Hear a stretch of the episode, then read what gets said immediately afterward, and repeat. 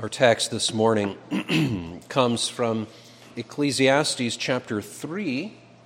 Having read the first two chapters, we turn into the third chapter, verses 1 through 8. No doubt a very striking and a memorable passage for you, dearly beloved.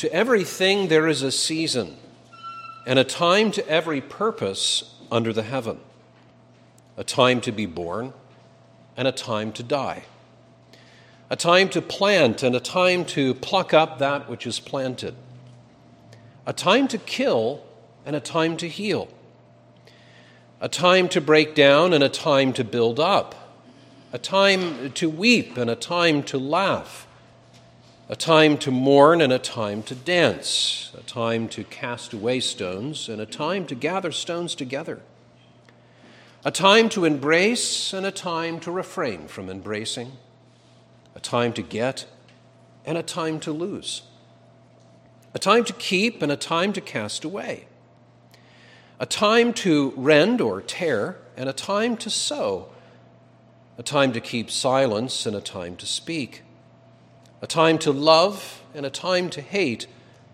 a time of war and a time of peace. as we have recently been considering 1 uh, Corinthians chapter 13.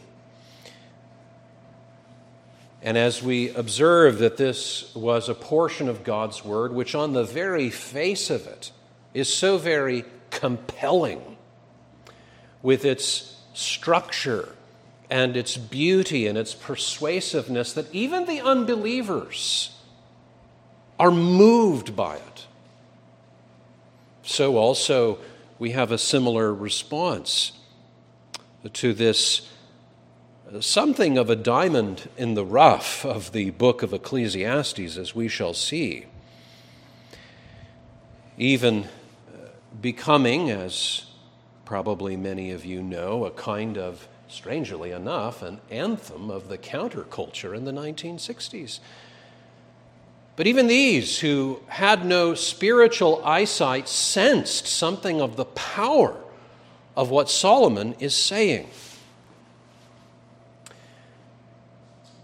Now, having just read Ecclesiastes 1 and 2, I trust you will, uh, having heard these things through or heard, hearing them afresh, uh, sense something of the the striking uh, difference of tone and of mood. And really, that's, that's a characteristic of the entire book. Ecclesiastes, arguably, is one of the most difficult books of Holy Scripture to understand, right next to Revelation. It's not easy because as soon as we begin reading, we hear a note of of doubt, of frustration, of futility, of despair. It's very odd. And if one really tries to understand it and not just dress it up in a kind of a, a over pious way, because, of course, we know it is Holy Scripture. We want to, to understand it in a positive sense. It's kind of hard, isn't it, to, to reconcile the reality that this is Holy Scripture and yet it is dripping, indeed, it is bleeding with bewilderment, vanity of vanities. All is vanity. Solomon, under the inspiration of the Spirit, composes this portion of Holy Scripture, and yet, yet, I think it is only fair for us to appreciate the reality that the way the Holy Spirit has inspired Scripture has been, according to Hebrews 1 1, at different times and different manners. Really, this book, I think, expresses um, the truth of God through the experience of a man who was not altogether right. Now, we're not going to be considering the mere wisdom of men. We're going to be looking at the wisdom of God, and it shines through brightly, as I trust you will see. But let us consider what uh, Solomon beautifully shares with us and reveals to us concerning time and things. Time and things. First, let us look at Solomon's mind, and second, the Lord's mind.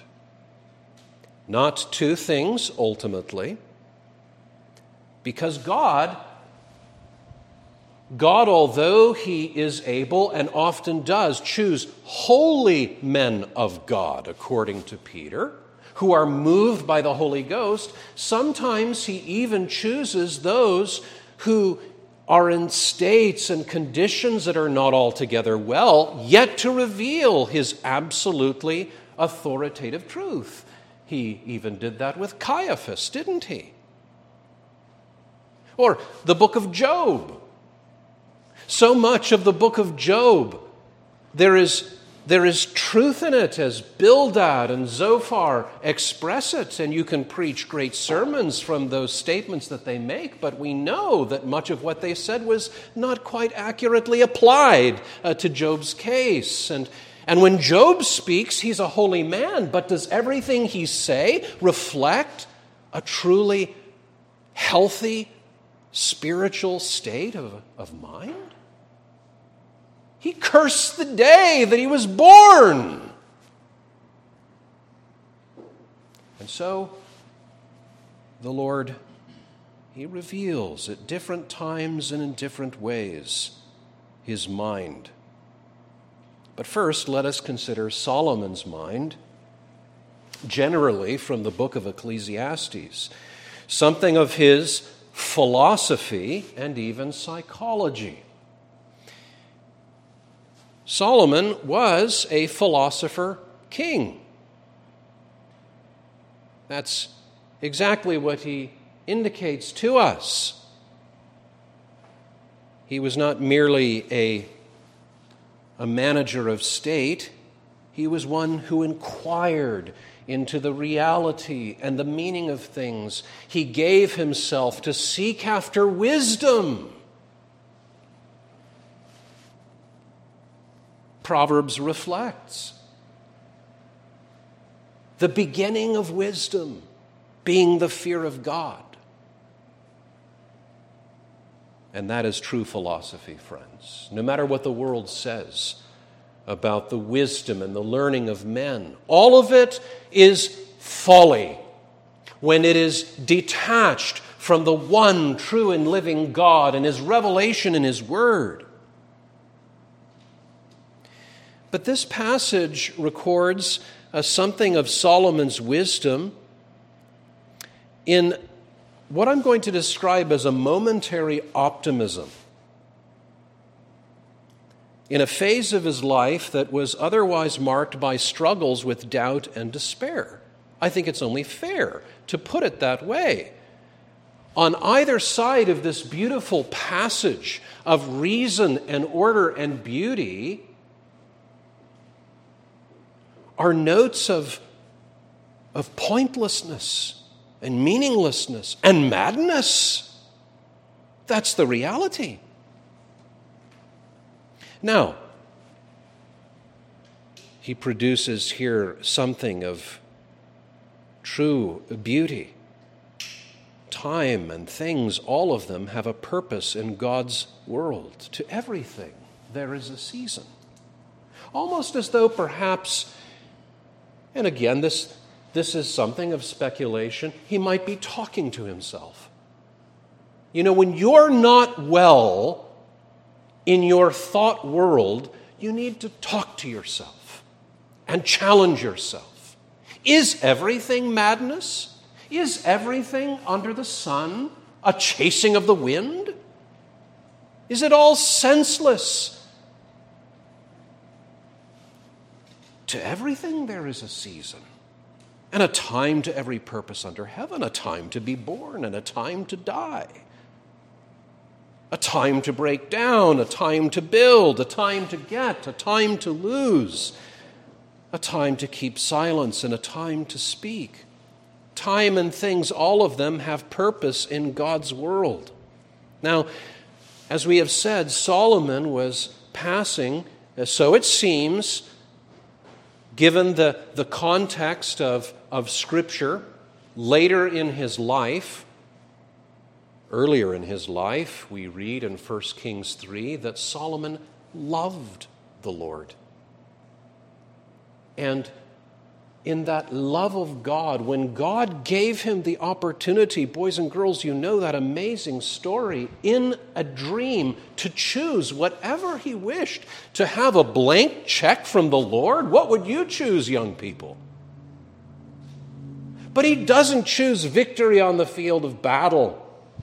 He doesn't choose insane amounts of wealth, glory, and fame. No, he puts that all aside. He wants wisdom so that he can serve God and serve his people. But it's often the case that those who start well don't end well. And we know that, don't we? From later in Solomon's career, when the author to the king says that he loved many women, as it was common in the culture of those days for, for, for kings to take many wives. And these wives were from foreign countries, and they, they, it says that they led his heart away from the Lord. So, in all probability, what we are seeing here in Ecclesiastes is something that reflects a troubled mind on account of a troubled heart. And so he struggled with doubt and despair.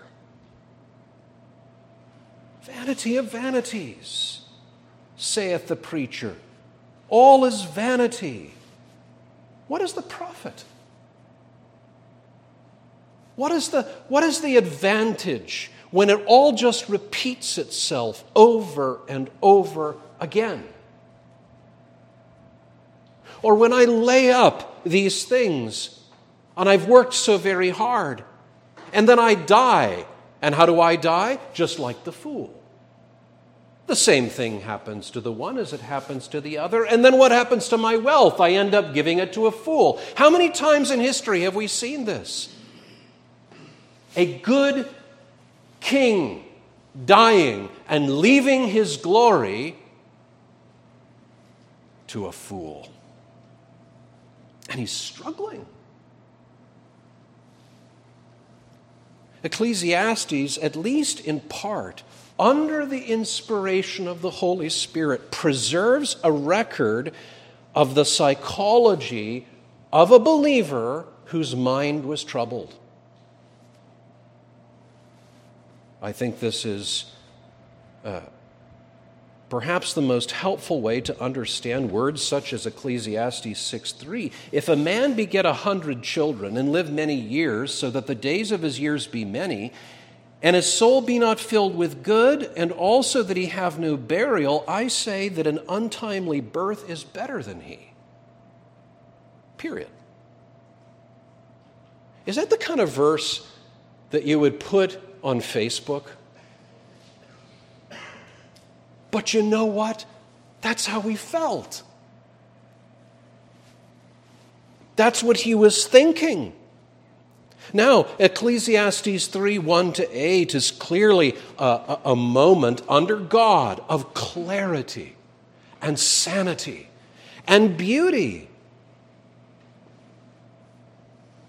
We have it also, for example, in Ecclesiastes 3 16 and 17. There's, he, he's kind of coming to himself from this, this sense of meaninglessness and everything's unjust and unfair and it's all frustrating and there's not a point. Moreover, I saw under the sun the place of judgment that wickedness was there and the place of righteousness that iniquity was there.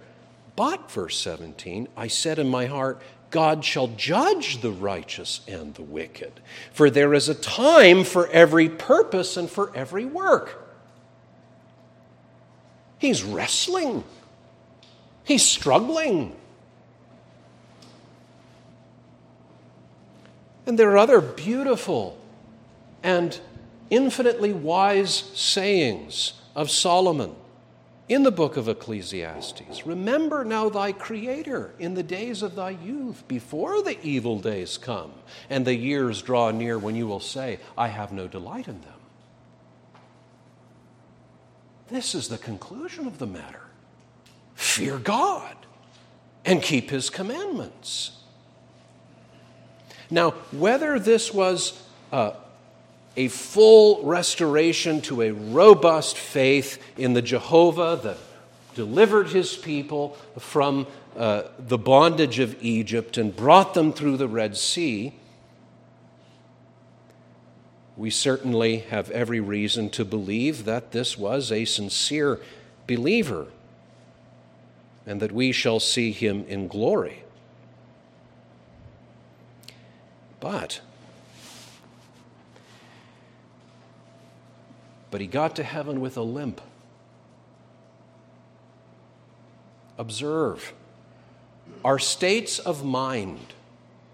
Even the godliest of saints fluctuate, they change. To everything there is a season and a time to every purpose under heaven. Would to God we all had hearts that were on fire for the Lord and heads that thought clearly about His truth. Would to God that we didn't have that struggle and we didn't have to talk ourselves out of moments of despair. Why are you cast down, my soul? David had to do that when, when all of his men, they're, they're ready to kill him because of what happened at Ziklag. But David encouraged himself in the Lord. But sometimes the sickness sets in, the coughing, the hacking, the being consigned to bed spiritually for days on end. Friends, is not this, among other things, a warning of the Holy Spirit to us? If our hearts have begun well, what could be the end if we are not careful to guard our hearts and keep our minds from the lies from the doubt, from the skepticism, from the pointlessness. Watch and pray. For the spirit indeed is willing, but the flesh is weak. The Bible doesn't record the heroes and heroines of the faith without any of their problems. Job. Holy Job! Behold, the patience of Job. Even he had to take his hand and put it over his mouth. I have spoken unadvisedly with my lips. And it's captured there in Holy Scripture.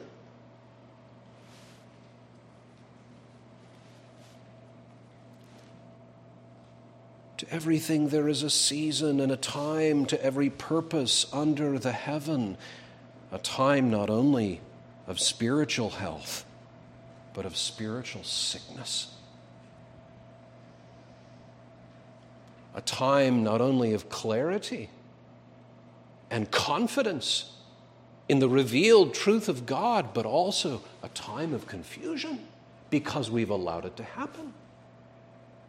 God clearly warned his servant David and the kings don't go after foreign women. Don't multiply wives. They will ensnare you, and you will go after their gods, and it will be, it will be harsh for you. And some of the afflictions that God brings upon his children, especially those who may have more, shall we say, scientific or analytical minds, they are especially susceptible to philosophical doubt.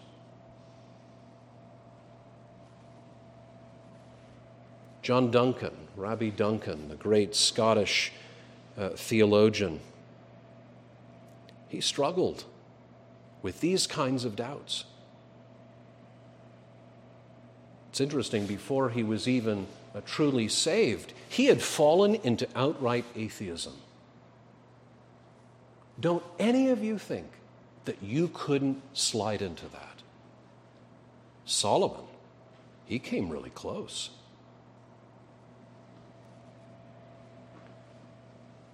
Now, God was kind and, and he was uh, persuaded at some point and, and even overwhelmed. He was convinced by the, the existence of God. And Rabbi Duncan, actually, at that point, he, he went to this bridge over the River Clyde in Glasgow and he danced. He was excited. He, had, he was convinced of God. But even that, even that comes short of being right with God.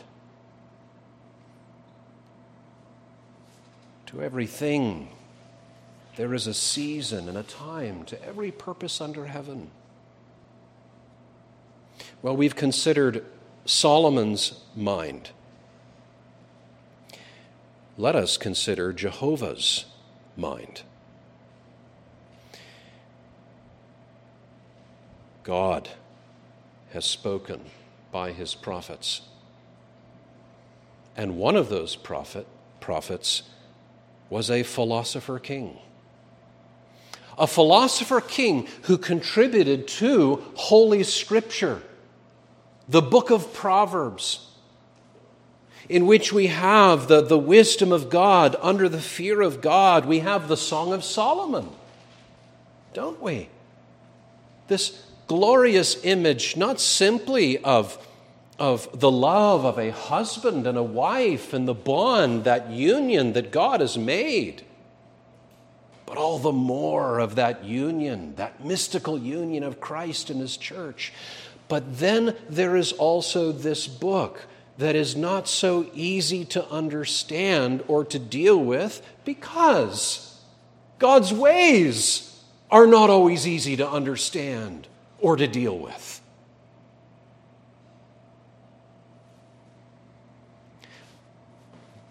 But whatever Solomon's state of mind was at any particular point, he has spoken. He has spoken, and he has given these words for which we really need no qualification than some of those other words, such as vanity of vanities, chasing after wind, madness, pointlessness. There is a time for everything under the heaven. God has a beautiful order and a purpose that stands. This passage reveals the very wisdom of God above and beyond Solomon's states of mind and his personal uh, place and walk with the Lord. God is speaking about ultimate realities. And that is what we have come to hear today, haven't we? And perhaps God is speaking to you through the, the crookedness of Solomon in order to connect with you. Because you don't come here, do you, without questions and doubts and struggles. The Lord sympathizes. Like as a father pities his children, so the Lord pities those who fear him. And I want to say to you, as I say to Solomon, as I say to David, as I say to Peter, when, when you are distraught and, and you have no idea what has just happened, and perhaps you are you are desperate. You are bewildered. God has a beautiful order and his purposes stand. Time and things, all of them have a fixed place and purpose in God's world.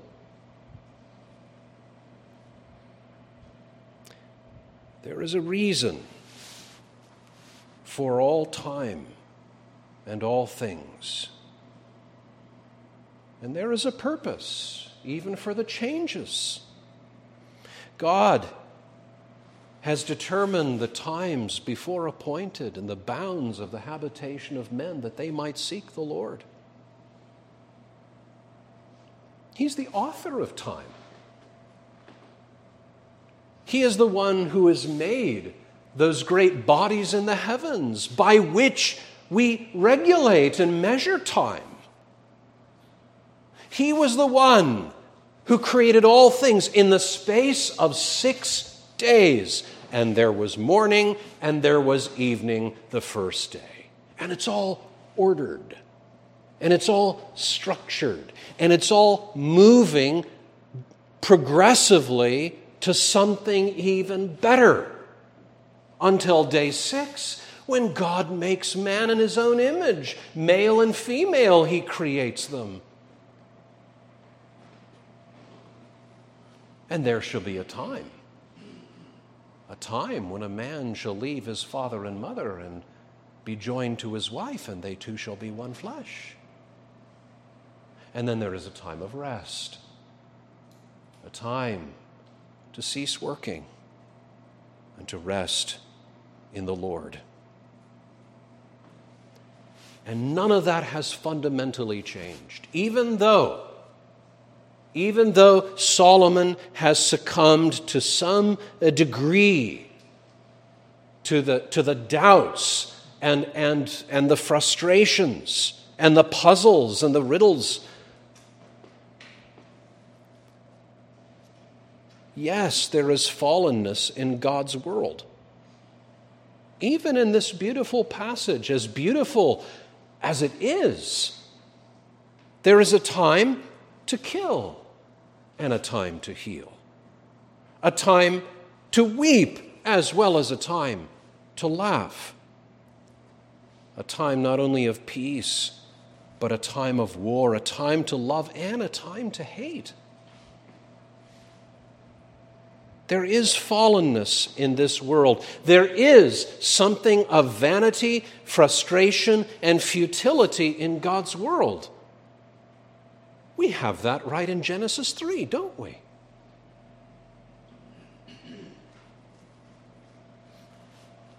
To the man he said, You will labor with thorns and thistles. You're going to produce, you will bring forth profit, but you will be scarred and you will be broken and it will be frustrating. And there will be years when you have scattered your seed and you have worked so hard. And there will be drought. And there will be groans, and there will be aches and pains and tears, and sometimes it will seem as if there's no point. So even God has so clearly indicated at the very beginning that there would be vanity, futility, and frustration. But there's a purpose, and we see this so very clearly in Romans chapter 8. For the creature or the creation was made subject to vanity, not willingly, but by reason of him who has subjected the same in hope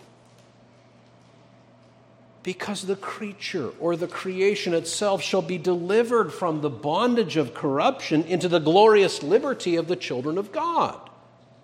And it's going to be done through childbirth, through pain,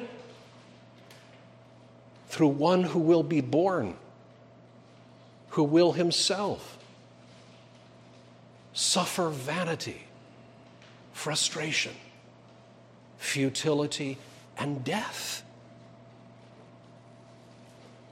That is a part of the vanity and the futility of God's world. There is a time to be born and a time to die.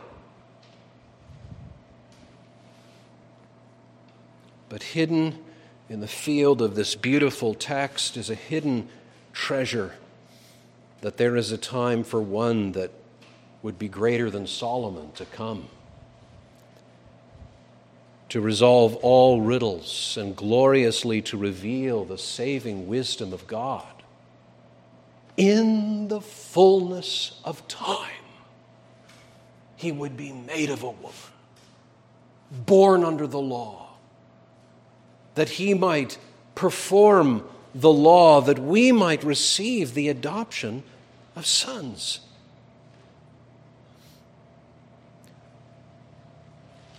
To everything there is a season and a time to every purpose under heaven.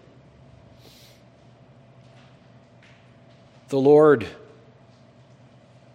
He says to us, as He has said to Solomon, as He had said to all believers who have ever read not only His more um, practical and encouraging life wisdom in the Proverbs, but also the more uh, dark and confusing book of Ecclesiastes. Nevertheless, the Holy Spirit saw fit to include it within the Holy Scripture to reveal that through the frustration and the vanity, God would bring about his glorious purpose. In fact, Ecclesiastes 3 verses 9 and following What profit hath he that worketh wherein he labors? I have seen the travail which God has given to the sons of men to be exercised in it.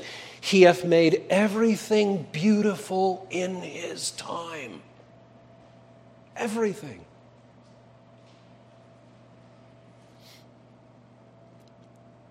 Now, there is a time and a purpose for this day and the change that is involved in it.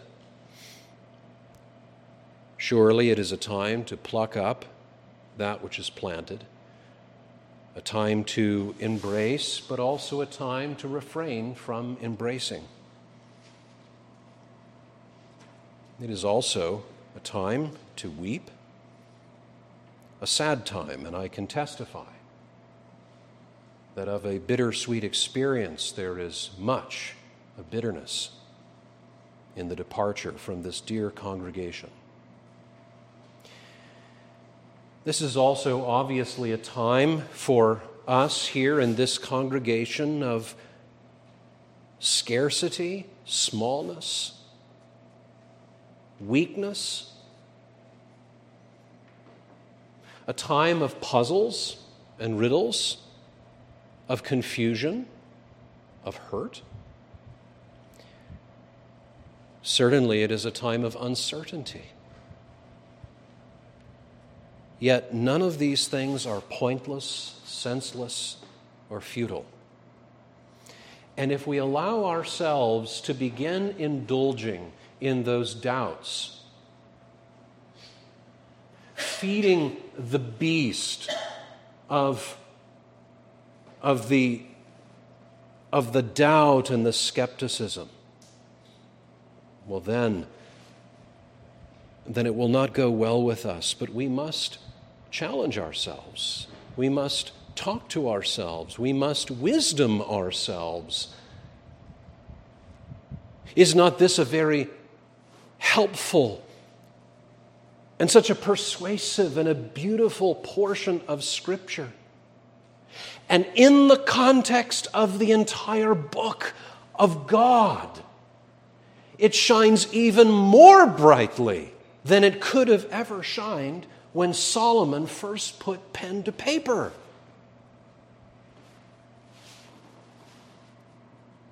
The Lord will make everything beautiful in His time. And even the, the confounding experience of the disciples when they see their master hanging on a cross the disillusionment, the profound frustration.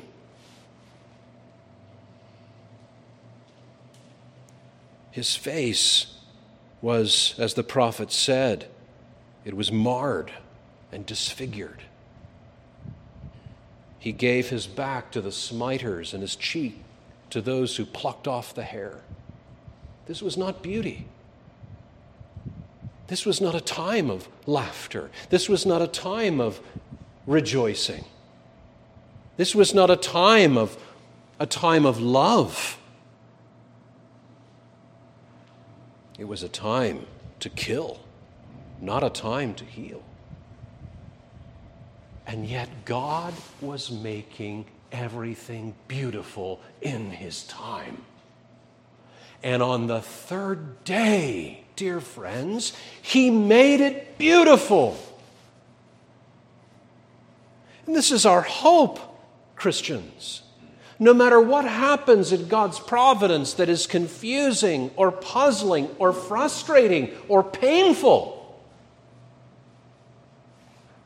that if we have placed our faith in the Lord Jesus Christ, His righteousness has become ours, and we stand before Him confident that if He made Christ beautiful, He will make us beautiful in His time. And all that is connected to us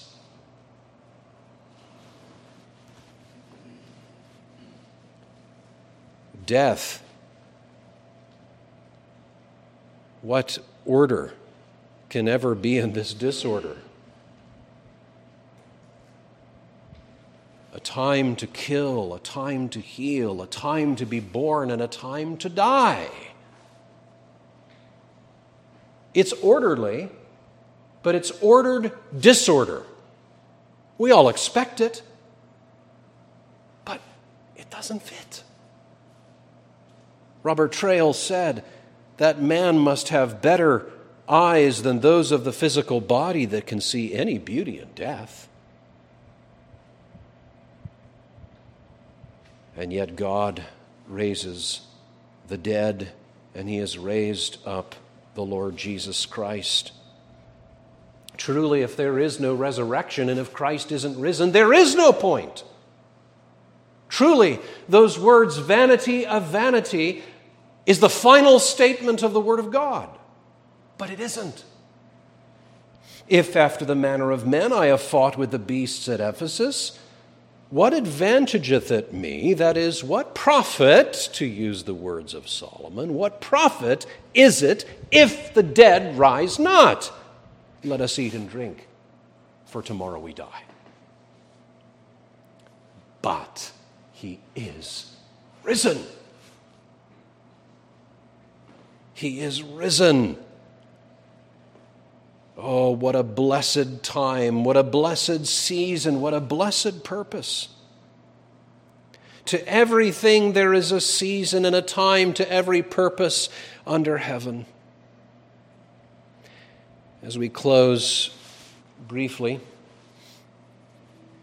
this isn't simply a time for a bittersweet parting of ways and more bitter, I fear, than sweet.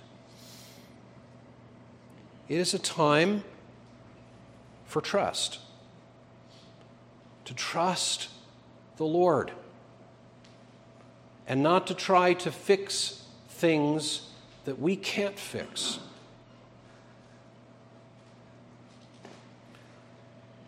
It is a time for patience. We have need of patience, that after we have done the will of God, we might receive the reward. It has been said, a fool's haste is no speed. We need to play the long game and not give up and not grow weary in well doing, for in due season we shall reap if we faint not. This is a time for resolve, to encourage ourselves in the Lord and to steel ourselves for the challenges that are before us?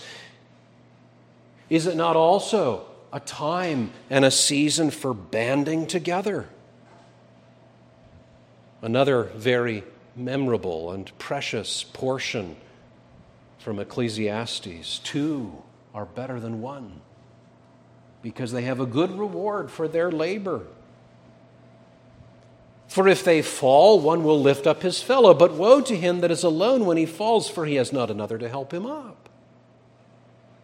Again, if two lie together, then they have heat, but how can one be warm alone? And a cord of three strands is not quickly broken.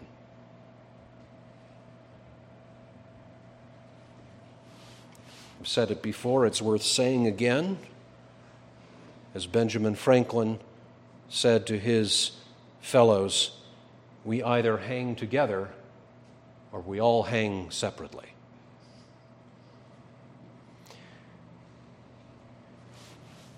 Is this not also a time and a season for laying hold on God?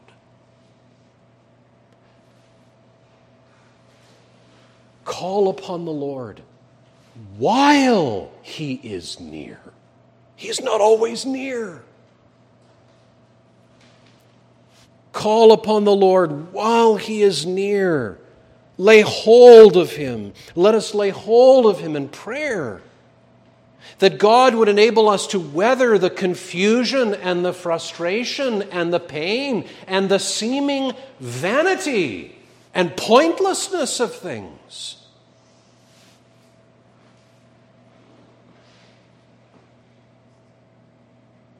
And is this not a time of hope?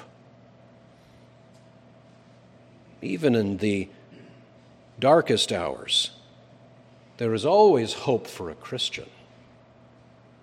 It's not a, a wish and a prayer in the sense of the heathen.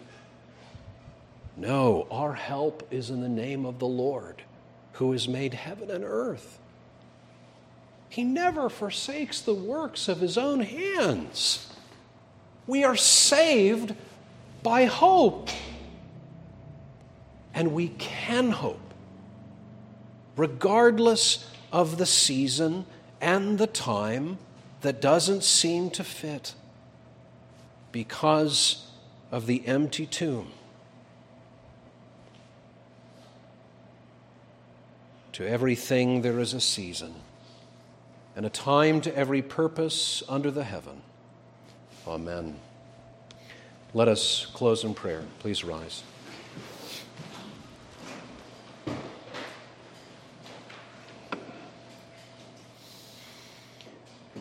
Oh Lord, how thankful we are for Holy Scripture, which contains, indeed, reveals the wisdom of God and also gives us examples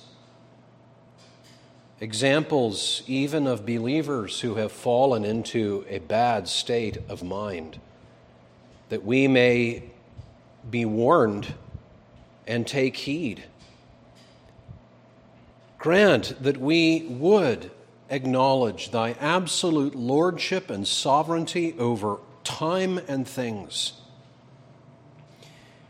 And we pray, Lord, that we would look to that time when thou wilt make everything beautiful. Receive us, O God, with the pardon of our sins. Amen. You may be seated. We'll close by singing from Psalm 90.